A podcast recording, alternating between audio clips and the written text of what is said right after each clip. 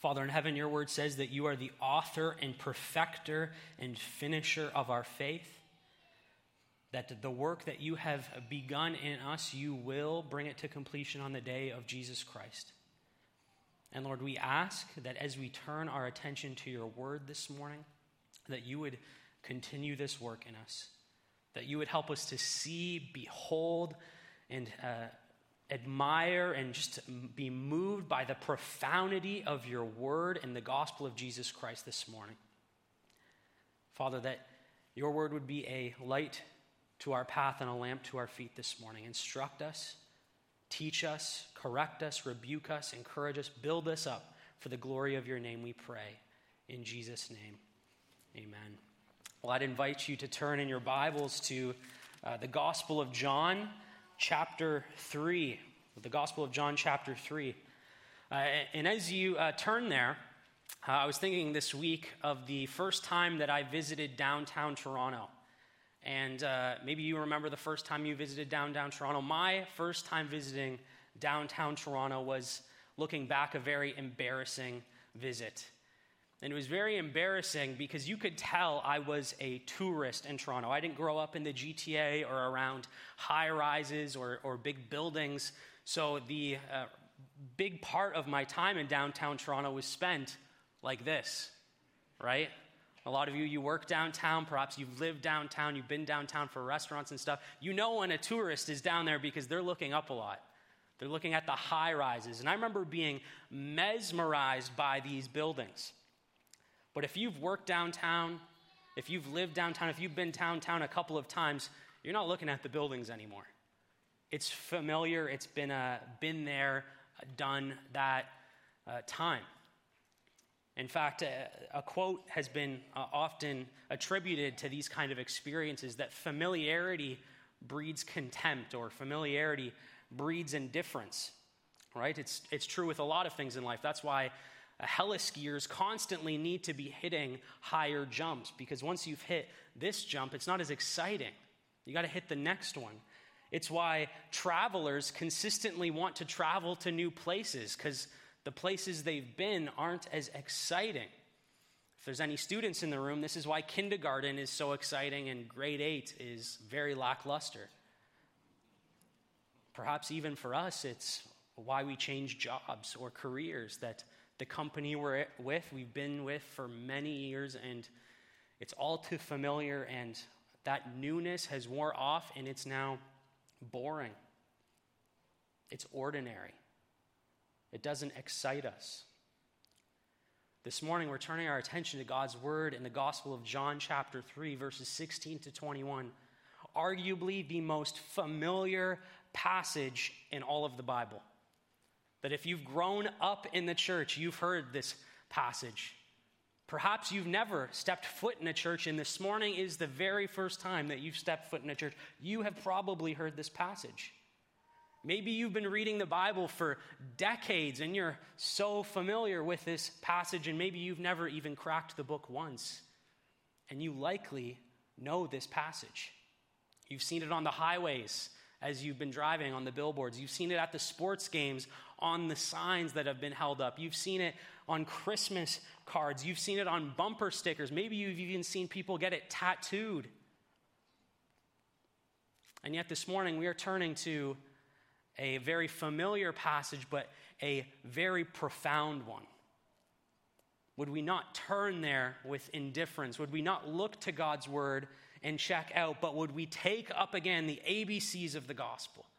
Would we again be moved by the profound truth that is in these very few verses?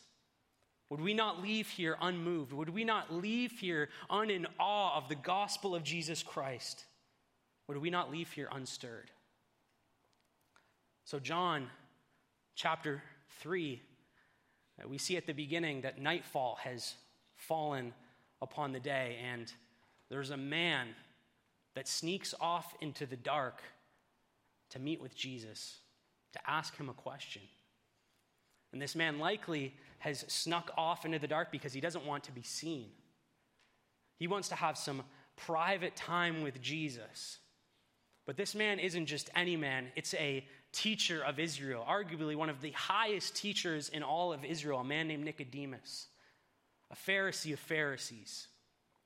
And as he comes to Jesus at night, he has a question. A question he wants to ask Jesus, a question that likely weighed on his heart, weighed on his mind, and he wanted an answer for. A question that if you haven't asked this question, you probably should be asking this question. A question that this man should have known the answer to. And the question is how can a person enter the kingdom of heaven? How can a person be saved?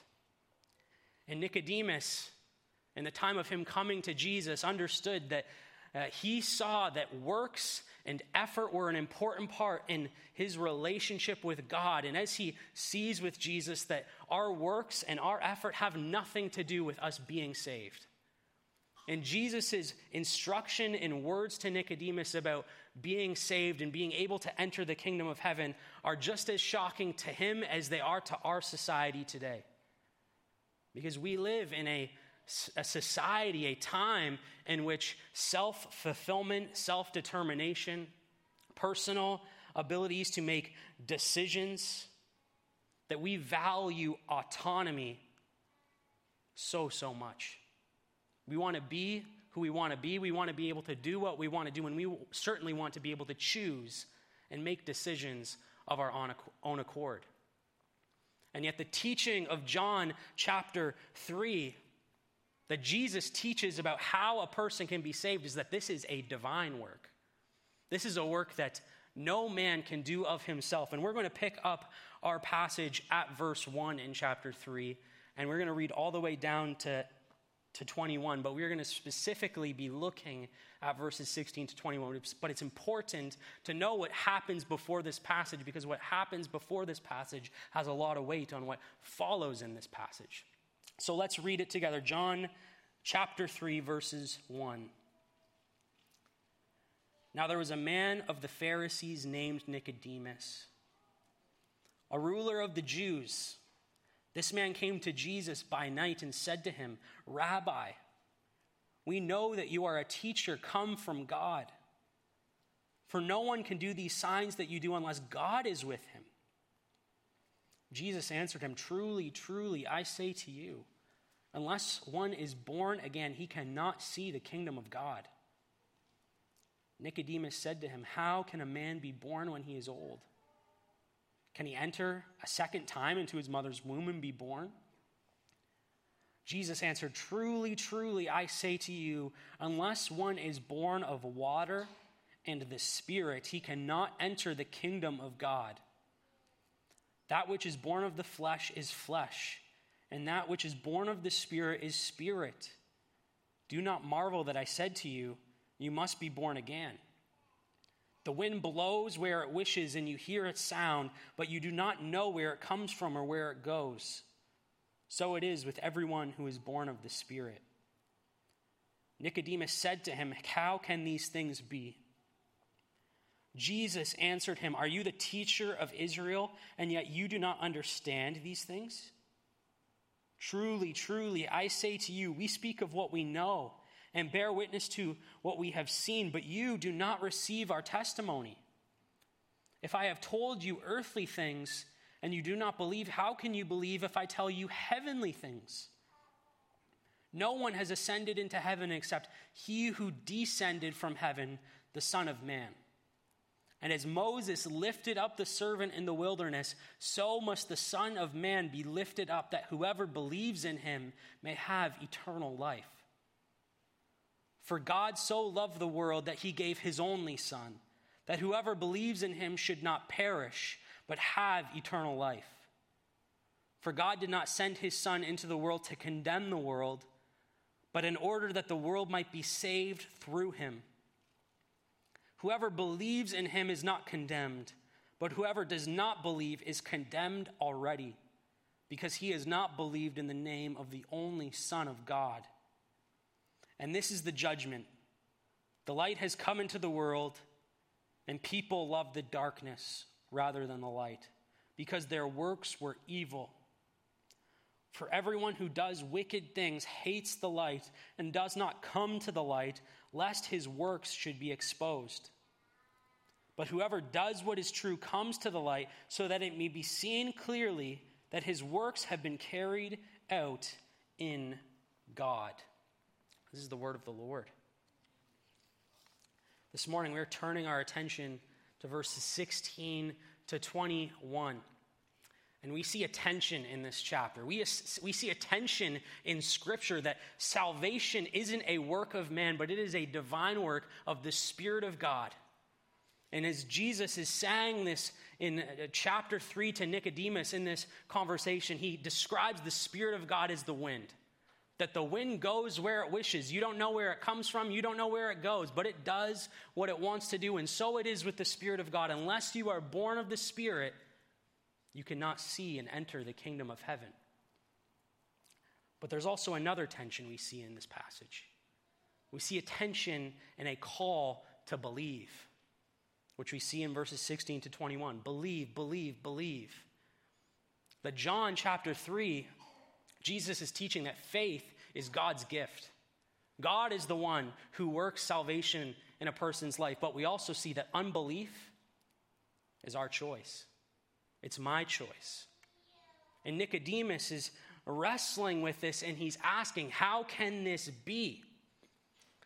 And verses 16 to 21 are a commentary on a conversation that just happened with Nicodemus. It is a commentary, it is an explanation. And perhaps you're reading from a red letter Bible, and verses 16 to 21 are highlighted in red. I don't actually believe that Jesus said these words. And there's a number of reasons why I don't think Jesus said these words. Uh, there's a number of commentators that also don't think Jesus said these words. And if you want to know those reasons, I'd be happy to talk to you after. But for the sake of time, I'm not going to get into that. But needless to say, it is still God's word. Just because Jesus may have not said it doesn't mean that it's not equally as important. In fact, it's important to know that the writer of this gospel, John, writes these verses as a commentary and an explanation on what just happened. If faith is God's gift and unbelief is my choice, how can this be? Well, John begins to unpack that in his comments. And what we see, firstly, is in verse 16. How can this be? How can this be that faith is God's gift? It's a work of God, yet unbelief is my choice? Well, look, verse 16 says, For God so loved the world that he gave his only Son, that whoever believes in him should not perish, but have eternal life. The first thing that John wants to draw, to draw out is recognize the reason of salvation. You want to see the source of salvation. You want to see the reason, the motivation for salvation. It isn't with man. It isn't man's loveliness. It isn't man's deserving of it. It is with God and his love. For God so loved the world that he gave his only Son. It is God who initiates this salvation. It is God that brings this plan of salvation into action. And the, the, the reason of salvation is his love. He loves the world. In fact, there is so much emphasis in these words that we can we, we know it so well, we're so familiar with it that we miss the power and the emphasis and the urgency in these words. It doesn't say God loved the world. It says, For God so loved the world. That little word so. To think upon that word, to meditate upon that word, we could not exhaust the meaning of that word, so. And we're going to see three things of this love that makes this love so amazing. The first is that this love is an unearned love.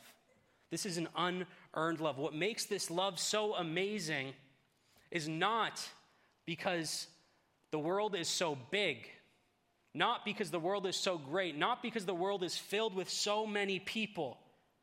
But what makes this love so amazing, we see in verse 16 For God so loved the world, is because the world is so evil. The world is so evil and so bad. This is an unearned love. The world did not deserve the love of God. The world deserved the very opposite. In fact, we read throughout the scriptures that humanity No one, not a single soul, is deserving of the love of God and the goodness of God, but they are deserving of the very opposite. That God would be good and just to rain down fire upon this planet filled with his rebellious creatures. That would be good and just for God. But here we see that God loves this world. He loves this world. This is not to say that God's love doesn't have limits. This isn't to say that God's love motivates him to save all people of every race and every tongue. That is not to say that God's love uh, promotes universalism, that he loves the world so much that he is going to redeem every single person. There are limits and parameters to God's love, but this is nonetheless amazing that God loves the world. This is an unearned love. Do you recognize it? Do you see it? But it isn't just an unearned love, it is a sacrificial love. So we see that for God so loved the world, but look at the next phrase that he gave his only son. He gave his only son. This is a sacrificial love. The Father gave his best, he gave his unique, he gave his only. There was no other one the Father could have given that was so close and so unique. And again, in this very little phrase, the emphasis on the nature of this gift that He gave His only Son.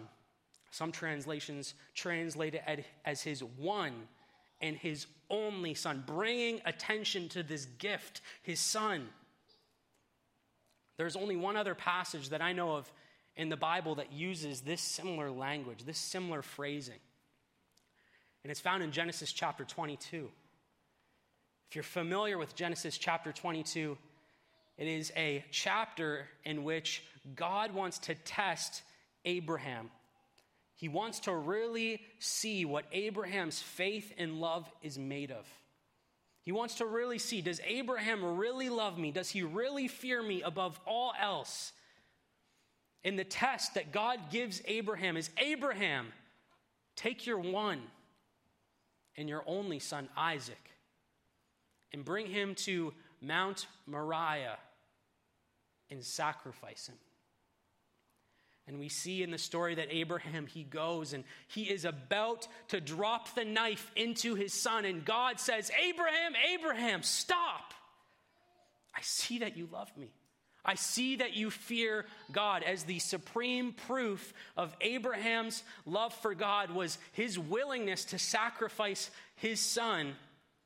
We see in these verses the supreme proof of God's love for the world is his willingness to sacrifice his son. The difference, God actually does it. That he sheds his son's blood. The Bible says, without the shedding of blood, there can be no remission of sins. This was a sacrificial love. It was an unearned love, it was an, a sacrificial love, but we also see a third thing that it was a transformative love. Look again at verse 16 that whoever believes in him should not perish, but have eternal life. This was a love with a purpose. This was a love to take dead people and redeem them and make them alive, to take those that are perishing and give them eternal hope and eternal life. That God had a purpose and a plan in his, in his love for the world. We see this throughout Scripture that God is not a God who delights in destroying the wicked, but he longs for sinners to come to repentance he longs for sinners to no longer be perishing, but be made alive. We see this in Ezekiel 18. When God finds the people's actions detestable and wicked, and we hear God crying out, and he says, Do I take any pleasure in the death of the wicked? Declares the sovereign Lord. Rather, am I not pleased when they turn from their ways and live? Apart from the love of God, there would be no hope for us. Apart from God's charitable love towards us sinners, there would be no hope. We aren't deserving of this love. We are deserving of his wrath. And yet we see the reason for salvation. How is faith a divine work? How is faith a gift and unbelief a choice? Well, recognize God's love, recognize the reason of salvation. But we see a second thing. We don't just see that we are to recognize the reason for salvation. John wants to go in deeper and explain the plan of salvation. In verse 17, he wants us to realize God's plan of salvation, that God's love, this reason, this motive, this source of salvation. Well, what is the plan? Verse 17 tells us this plan. It says, For God did not send his Son into the world to condemn the world, but in order that the world might be saved through him. Realize God's plan of salvation. We see that God's love motivates him to redeem sinners. Now we see the way in which he does that. The simple point of John 3:17 is that Jesus didn't primarily come to the earth to make blind people see. He didn't primarily come to the earth to heal sick people. He didn't come to the earth to get rid of leprosy. He didn't come to the earth to turn water into wine. Jesus came to redeem sinners, to save those that are perishing. In fact, we see this again throughout the New Testament. There are many places in which Jesus speaks of his main mission, of why he came. Here are a couple. Jesus says, I did not come into the world to condemn the world, but to save it. Jesus says that the Son of Man has come to seek and to save that which is lost. Jesus says it is not those who are well who need a physician but those who are sick. I have come to call, I have not come to call the righteous, but sinners. Jesus came to redeem sinners, and the plan of salvation, the providential plan of salvation, was God sending his one and his only Son, not to condemn sinners, but to provide one way to redeem them. This is important. We realize God's plan. This is important. We recognize that there is one way, a single way, there's no other way, because many of us live and know friends and family that wrestle with this fact that if God is loving, He would provide many ways in which people would be saved. There are people that read this passage and they conclude that God loves the world, so He is going to redeem and save every single person that if God really loved the world, he would let anyone and anything that they're practicing for religion that they would be redeemed with God. And we question God's love. In fact, even in churches in North America, we see the temptation to soft pedal the gospel, perhaps even us in our uh, witnessing to others. And we recognize that the gospel is offensive in those moments, and we wrestle with how to say this in a non blunt and hard way when the reality is there is one way. Jesus taught it. Scripture teaches it, Scripture affirms it. There is a single way. And the question we wrestle with is if God really loved the world, why would He only give one way when really we should just be in awe of the fact that God would provide a single way of salvation at all? do we realize God's plan? Faith is a divine work, it's a gift of God, and unbelief is my choice. Well, how can this be? We need to see that God is the source of salvation. God is the reason of salvation in His love. We need to realize God's plan and see that it was God in His providence that worked out this plan of redemption, not us. God, a single way. But we also see one last thing in this chapter.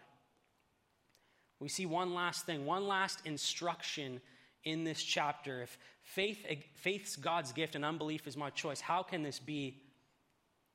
The last thing we see in this passage is that we are to respond to the call of salvation. We are to respond to the call of salvation. Let me read verses 18 to 21 again for us.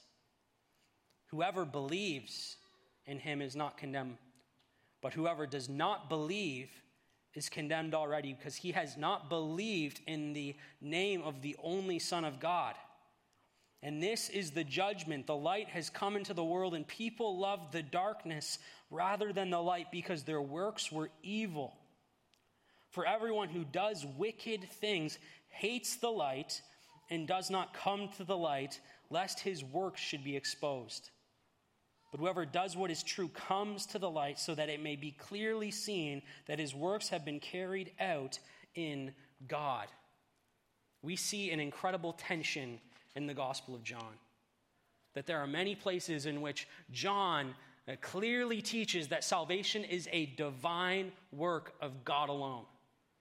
And yet, throughout the Gospel of John, a word consistently comes up believe, believe, believe. Seldom can you read through a chapter in the Gospel of John and not see John's editorial marks calling people to believe. In fact, in John chapter 20, John writes, I have written this so that you may believe in Jesus Christ and have life in his name. The purpose of the Gospel of John is so that you would believe in Jesus Christ. Believe, believe, believe. We have a, a, kind of a wrestle. You're probably wrestling through this right now. Okay, if God, if God is the one who works salvation, we have a, a responsibility to to, respond to this, to believe? That if I choose not to believe, I'm held accountable for that decision, even though God's the one who works salvation? Yes. This is the tension of Scripture. That faith is a miraculous work of God, and yet that does not relieve you of your responsibility. It does not negate the responsibility that you have as an individual to believe in Jesus Christ that on the day of judgment you will be held accountable whether you have believed or not? I love what Charles Spurgeon says about this tension. He says, I don't have to reconcile God's sovereignty and human responsibility. I don't have to reconcile, friends.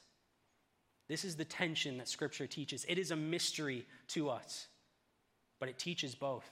It teaches that there is a response to be had. In fact, if you are in this room and you have not believed in Jesus Christ, we see that you are in fact condemned.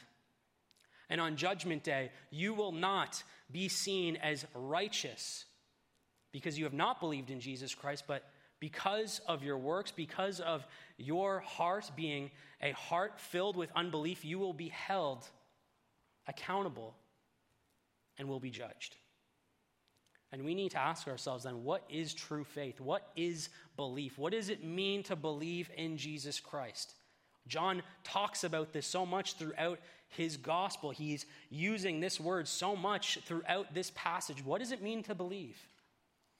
Well, throughout church history, there uh, has been understood that there's three aspects, three unique aspects of faith. In fact, if one of these three is lacking, you do not have saving faith.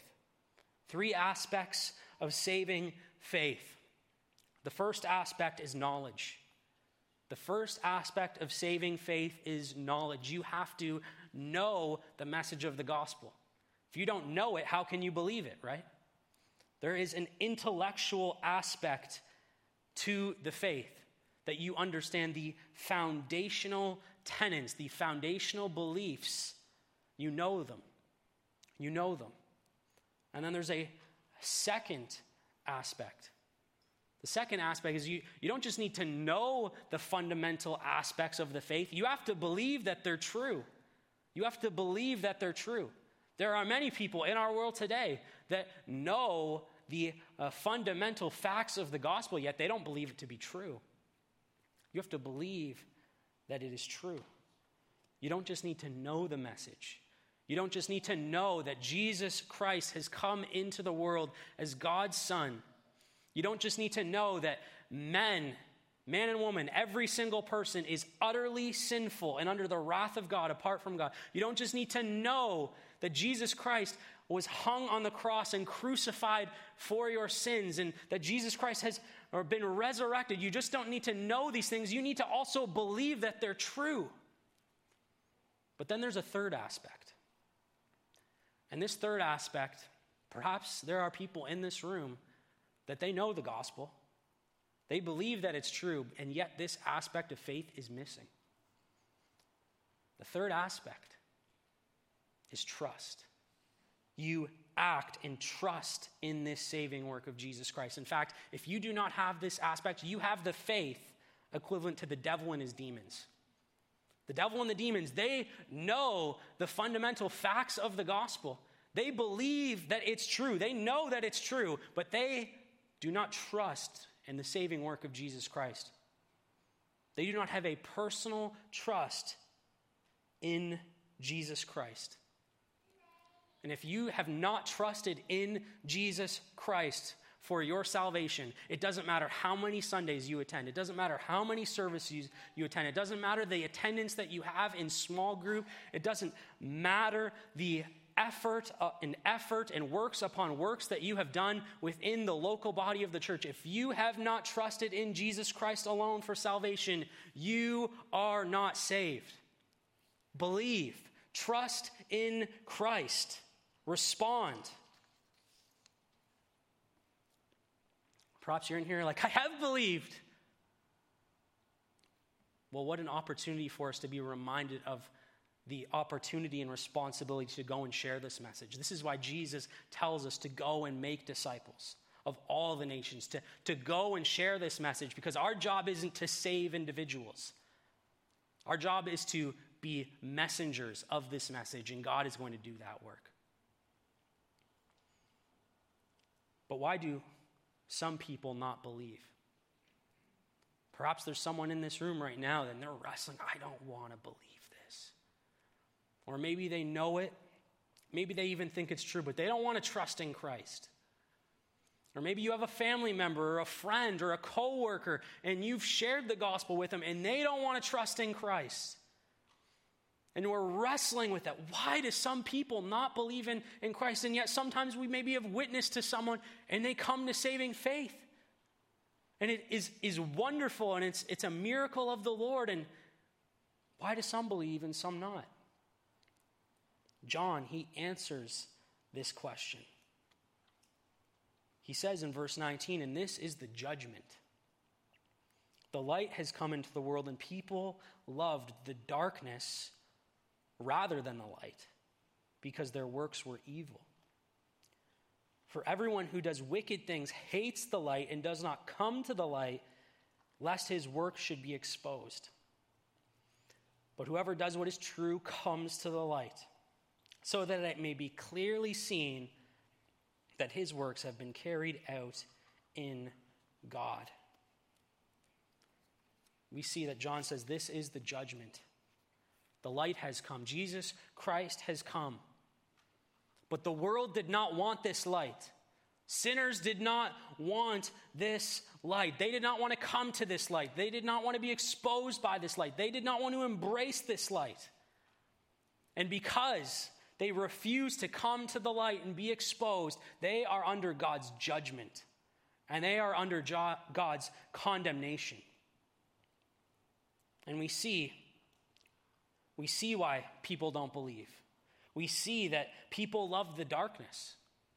This is why they don't believe. They loved the darkness. We see a second thing that their works were evil. And we see that they hate the light and they don't want to be exposed by this light. But then, verse 21, it says, But whoever does what is true comes to the light, so that it may be clearly seen that his works have been carried out in God. For the one who has come to the light, where his works have been exposed, and does what is true, and it is clearly seen that his works are carried out. But notice those two little last words so that it may be clearly seen that his works have been carried out in God. Those people that have come to faith in Jesus Christ, those people that have believed in Jesus Christ, that work is clearly seen. And we see that that work was not carried out in human effort. We see that work was not carried out in our own strength. We see that work was not carried out in our own wisdom and our own cunning. We see that work was carried out in God. In fact, if we were to word study those words and look at the language of those words, that has the connotation of in God's power. God working in our hearts, bringing us to salvation, is a work of God. Have we believed? Have you believed? The calling of this passage this morning is believe. And if you have not believed in Jesus Christ, if you have not known the truth that He has come, He has died, He has risen again for your sins, believe that. Know it. Know that it's true and trust in His finished work on the cross. There is uh, an interesting thing that Jesus actually says before verse 16. Maybe you, maybe you saw it, maybe you caught it as we were reading it. It says in verse 14 and 15, he says, And as Moses lifted up the serpent in the wilderness, so must the Son of Man be lifted up, that whoever believes in him may have eternal life. But Jesus, as he's talking about this miraculous work of being born again, he, he brings up a situation from Numbers chapter 21. And he says that just as Moses lifted up the serpent, so the Son of Man must be lifted up, referring to the cross of Christ, his crucifixion. We need to ask, well, what, what is Jesus talking about here? And if you look back to Numbers chapter 21, what happens in Numbers chapter 21 is that the people of Israel, they sin. They sin against God and they sin against Moses. They have accused God of abandoning him. They grumble against him, and God, in his just, just judgment, sends fiery serpents upon these people. And these fiery serpents begin to bite all of the Israelites. And it wasn't just the bite that was fatal, it was the venom that these snakes injected into these people. That these people were all going to die. There was a 100% fatality rate of those that were bitten by the snakes. And these people recognize and realize what they had done, and they go to Moses and they say, We repent. We recognize that what we have done was wrong, was sinful. And we see that God, in his grace, says to Moses, Make a bronze serpent and hold it up. Set it up. And as those people simply look, look to that serpent, they will be healed. That there was a 100% fatality rate and there was a 100% cure rate for those that looked and lived to this serpent. And yet, what the passage teaches us and alludes to is that there were many that died. There were many that perished when there was a cure of 100%. In their hardness of hearts, they refused. In the agonies of death, they refused to look and to live. And Jesus uses this incident to describe his cross, his crucifixion. That just as Moses held up that serpent and people could look and live, the Son of Man is going to be held up and they need to look and live. That God does the curing, but you have to look, you have to live, you have to believe. Have you believed? Have you believed? God's word is calling you to believe this morning.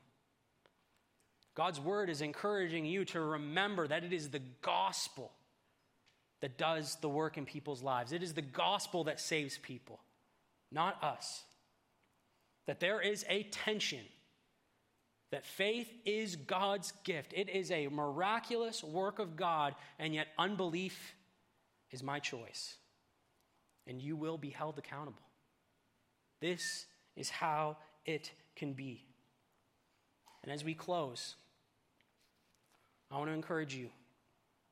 If you have not believed in Jesus Christ, or perhaps you think you've believed, you've known it, you've believed it, but you haven't trusted in Christ alone, today is the day of salvation.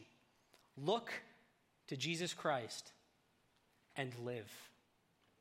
Let's pray. Father in heaven, we are in awe of your love. What a what a thing to think, Lord, that you would love such an evil world, that you would love such sinners. Lord, I think of what the Apostle Paul says in Corinthians that this is an inexpressible gift, that words can't even begin to describe the love that you have for sinners. And Lord, we ask this morning that you would refresh us in these truths of your love, of your plan of salvation. And Lord, that you would remind us if we have believed in, in Christ and are saved, that we would, we would take seriously the command to, to go and to share this message, to go and to, to be messengers of the gospel. And Lord, I also pray for the one in this room who has not trusted in Christ alone for salvation. They have not believed. Lord, I pray that you would convict them of their sins, that you would help them see the judgment that is coming, the condemnation that is coming apart from Christ if they have not believed. And Lord, that they would look to Jesus Christ and that they would live. They would look to Christ and have their sins forgiven. That they would look and no longer be perishing, but have eternal life.